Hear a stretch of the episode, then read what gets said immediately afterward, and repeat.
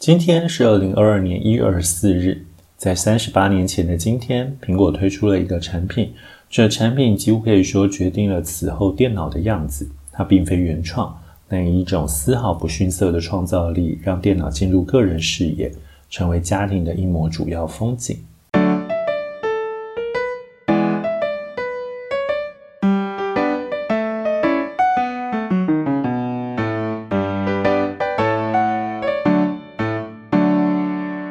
欢迎收听永远的一天 The Day and Today。 在距今38年前的1984年1月24日，苹果推出了拜金塔电脑。这电脑被公认为第一部将现代电脑图形界面中所包括的几个元素，就是桌面、视窗、滑鼠、图像、下拉式选单和所见即所得集中于一起并商业化的个人电脑。我要先强调一件事情，我知道我们没多久以前才讲过苹果做了 iPhone 这件事情哦，然后现在又讲苹果做了 Macintosh 麦金塔电脑，感觉很像我是果粉一样哦，但实际上不是，就是苹果这间公司做了三个东西可以被列到，就是可以说是改变了人类的生活形式哦。第一个大概就是这个 Macintosh 麦金塔电脑，然后第二个是 iPad， 然后第三个是就是我上次讲的 iPhone。 那之所以会特别挑这个东西哦，其实有一个很重要的原因，是因为麦金塔电脑其实是一个让电脑成为普遍性的很重要的关键。那这个我们该怎么解释呢？就是我不太确定现在的小朋友还有没有用过 DOS 这件事情，但是如果你是30岁以上或35岁以上，你一定有过一个经验，是有的时候电脑你不能只用滑鼠操作，你一定必须要打开一个叫做 MS DOS 的视窗，然后用它来输入一些指令。通常最常见的就是为了要安装系统，就是你要安装系统，所以你需要用这种东西来做。对，古代我们安装东西，古代你买电脑回来，里面其实是不会附好作业系统的，你作业系统要自己去装，就是大概90年代2000年初期吧。90年代主要是90，就那个时候还需要用 DOS 去输入一些指令，它没有办法像现在直接这样子，就是你用滑鼠点或者是你用指标点就可以了。那或者是换另外一个方向讲，就是你常常会发现电脑里的骇客都不用滑鼠的，就是你会发现电脑里的骇客他通通只敲键盘，然后就会出现一行又一行的指令，一行又一行的话等等的。可是其实你并不确定，就是你就很困惑于为什么你们不用话术哦。然后但这其实是一个很标准的，我们称之为电脑的专业时代跟电脑的平民时代的很重要的关键。我们先讲在此之前，电脑多半都是要透过指令式的语言，也就是我们讲的程式语言去跟电脑沟通。也就是人其实要透过程式语言去跟电脑沟通。但这件事情会造成几个事情嘛？第一个是它其实变得很不有趣，对于大家来讲，我好像就是打了一堆字在上面，但最后吐出来的成果，它未必，我不能确定它到底是不是我要的，以及我可能会忘记我到底做了什么事情。OK， 那所以其实对当时的这件事情来讲，其实能够用电脑的人，他其实都锁定在比较高教育水准或者是有着专业的背景的这些人。然后另外一件事情其实也是让电脑的适用性没有那么强，就是你想一下好了，就是你不过是需要去写个记录一个东西，但你需要记住各种的格式、各种的程式指令，你才可以打开你想要写东西的那个视窗。不对，那时候甚至不是视窗，你才可以打开你想要写记录东西的那一个程式。所以这其实是一个很麻烦的过程哦。所以这件事情其实都造成了电脑其实并还是维持在一定的商业范围，它并没有很普及于大众市场。好，那所以 Macintosh 也就是麦金塔电脑做出的这些，把东西通通变成图形界面，也就是我们可以在桌面上看到各式各样的程式，然后我们可以用滑鼠直接点击它们。你有没有发现，它把我们跟电脑的沟通从语言变成了身体感？也就是我们本来需要透过把我们的想法转译成电脑语言，再透过电脑语言用手指在键盘上输入，进而跟电脑沟通这件事情，它其实是一个我们需要先把我们所想的化成抽象的概念，然后再输入，然后才可以知道有没有得到那个答案。但是所谓的视窗界面或者图形界面，其实是成功的让我们直接用我们的身体就可以去操作。你就想象滑鼠是我们的手指头的延伸，那滑鼠随时就可以拖拉、复制、贴上等等的。好，所以这其实都造成了电脑这件事情在 Macintosh 之后很成功的变得平民化，也就是你只要会使用你的手指，你就可以用电脑。当然它没有那么单纯的简单啦，但是它其实还是有着这样子的优势哦，它可以解放出一些东西来。好，不过这件事情并不是苹果发明的，我意思是说，虽然 Macintosh 是第一部你如果记得我刚刚讲的，就是它其实是第一个将现代电脑图形界面中所包括的几个重要元素集中一起并商业化的个人电脑。事实上在苹果之前有很多公司都有做过类似的尝试哦，但其中最成功的而且发展的最好的可能就是全录 Xerox。全录在60年代的时候其实靠着影印机大赚哦，而到70年代的时候它的影印机的一些专利就到期了，所以很多厂商会跟它瓜分市场，其中最主要跟它瓜分市场的就是日本，例如富士通啊，例如反正就是日本当时其实对全录的影印机王国造成了非常重大的威胁。但全录在这方面却展现出了两种截然不同的该怎么说，它展现出了两种截然不同的处事方法。一种其实是蛮聪明的，它决定加大费用以及加大力道在研发东西上面，于是他们成立了 Palo Alto Research Center， 简称 PARC P-A-R-C 这样子。好，那 PARC 他其实做了一件很惊人的事情哦，就是他在全世界招募电脑领域的顶尖人才，然后重点是除了科学家跟工程师之外，他更吸纳来自不同专业领域的人才哦，包括社会学、人类学、心理学、认知和行为科学以及哲学等的人才加进到里面。因为事实上全录在发展影印机的过程中，他们很早就发现真正决定影印机的功能的是人类行为，而不是影印机本身，所以他们其实需要大量的这种研究人类的行为的人去参与，然后告诉他们说，那我到底该怎么样让我的影印机往什么方向走，这样子使用者会比较开心。好，所以当他们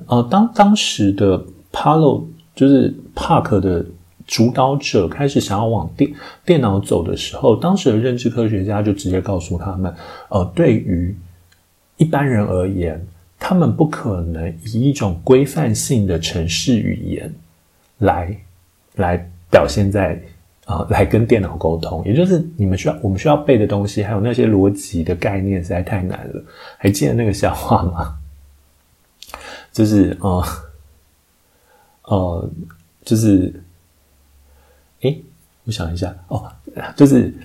太太跟先生说，就是去超市买5个苹果，然后看看有没有西瓜，如果有的话买1个，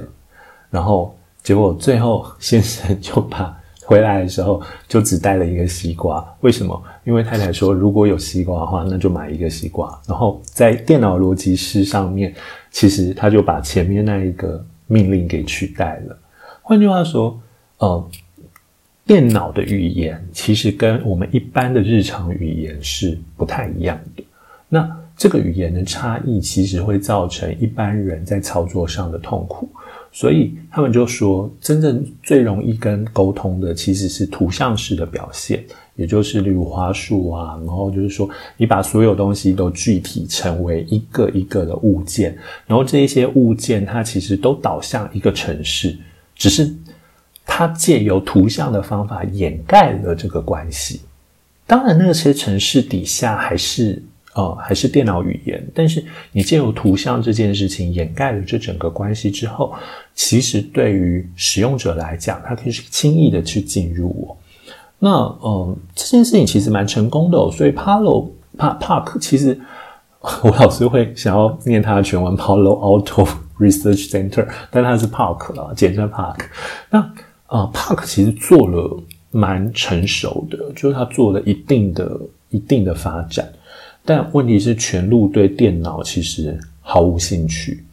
那这个时候1979年的时候，因为全路想要买贾伯斯的股票，刚刚不是说全路对电脑毫无兴趣嘛？但因为贾伯斯卖商用电脑这件事情其实卖得挺好的，所以对全路来讲他想要投资，就是我对电脑毫无兴趣，但我可以投资看起来会赚钱的公司嘛，所以他就邀请贾伯斯来，就是 Park 来参访然后顺便谈一下要怎么买。然后贾伯斯在 Park 里面看到了这个图像型电脑的时候，图像型界面的时候，他大为震惊，他觉得这就是当时他们正在发展的新的一代的 Apple 的新的电脑或 Macintosh 这两个系列的最好的出路。你同时也可以看得出来全路对于帕克的发明多么的不屑一顾，他居然把一个这么重要的发明就直接分享让别人看到。好，所以就是贾伯斯就决定要学这个技术，但他就用了一个方法，既然你全路要跟我买股票的话，那我卖股票的要件就是你要教我们怎么去做这件事情。好，所以全路就教了，那Park 就教了，然后你也就会发现说他的确就成功了让 Macintosh 能够成为这样子的存在。但请注意我刚刚一直强调说就是这种图形化界面并不是 Apple 发明的。那事实上与此同时微软也在发展属于它的图形化界面，它也是从 Park 那边学来了这个技术。只是在这件事情上 Macintosh 显然比较完整，因为微软其实比 Macintosh 还早一点推出，但 Macintosh 它成功的做了一个比较完整的系统。其实在 Macintosh 之前有一个叫 Lisa 的也有类似的尝试但一方面它太贵，二方面当时的电脑性能其实还不足以驱动这么图形是一个很花电脑性能的东西。那所以就在这个过程之中你就会发现说就是苹果就顺利的做出了 Macintosh 这个某种程度上可以说是革命性的东西，它让电脑开始为一般大众服务。所以这其实也就是苹果在那个时候甚至花费重金请来了雷利史考特为他们拍摄了一支广告片，而名字就叫1984。他记得吗？他出在 Macintosh 的电脑的时候就是在1984年。他用的的确就是乔治欧维尔的那一本1984的这个梗就是1984是一个政府变成老大哥，他全面监视一切的时代。那在苹果的1984里，他强调的是掌有既定的电脑形式的人，他意图让所有人变成一样呆板而无趣的人。所以你就会发现里面是一个具有工业风的，每个人身上的颜色都一样，都是黑白灰，然后每个人都面容呆滞，没有任何的情绪反应。然后更重要的是大家都聚精会神的在听上面，在电脑荧幕上、电视荧幕上，不能讲电视荧幕，就是很大的荧幕上出现的人的不断的夸耀自己很重要，或者是不断的说我们即将进入一个很好的时代什么的，但其实它就是把持着电脑的诠释权，以及让大家都觉得自己不需要改变。然后这时候一个穿着运动服的具有颜色的女生忽然冲了进来，然后把铁锤扔出去，把它打破，然后大家都害怕了。然后接下来广告词就出现，就是苹果要用麦金塔告诉你，这就是1984不会成为1984的理由。为什么？因为他们把电脑从 IBM 的手中夺回来，交给了人手上。也就是他开始把电脑从工程师的手上解放出来，变成大家都可以用，它变成是一个普适性的，它变成是一个民主的东西。你并不需要有什么太专精的东西，你就可以去使用电脑。那这件事情当然就会变成是一个很重要的过程哦。也就是说，我们现在之所以可以这么愉快的使用电脑，其实多半都跟 Macintosh 的发明有一点关系哦。不然像我小时候，如果我要画图的话，我没有办法用滑鼠拉，我需要用一个叫做小海龟的东西去画图。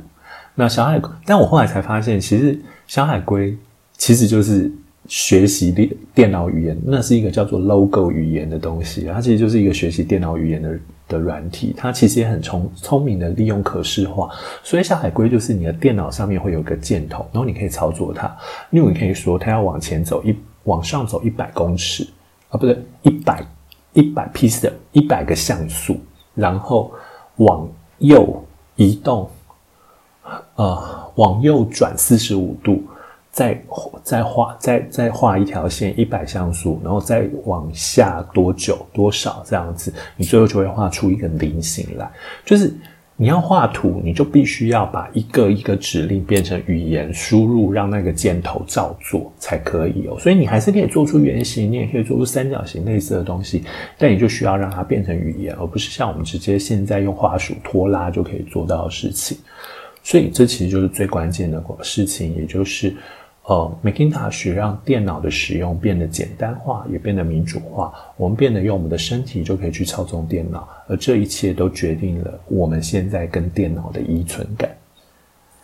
好，这是今天的永远的一天。如果觉得这节目很有趣，欢迎推荐给朋友，或者在你使用收听工具上评分与评论。如果有任何意见，也欢迎透过 Firstory 在 Show Notes 上提供的单集连结留言，或者追踪我的粉专与 IG。Show Notes 上有个节目相关连结，里头都可以连过去。我是屈臣，谢谢你的收听 ，Have a nice day，bye。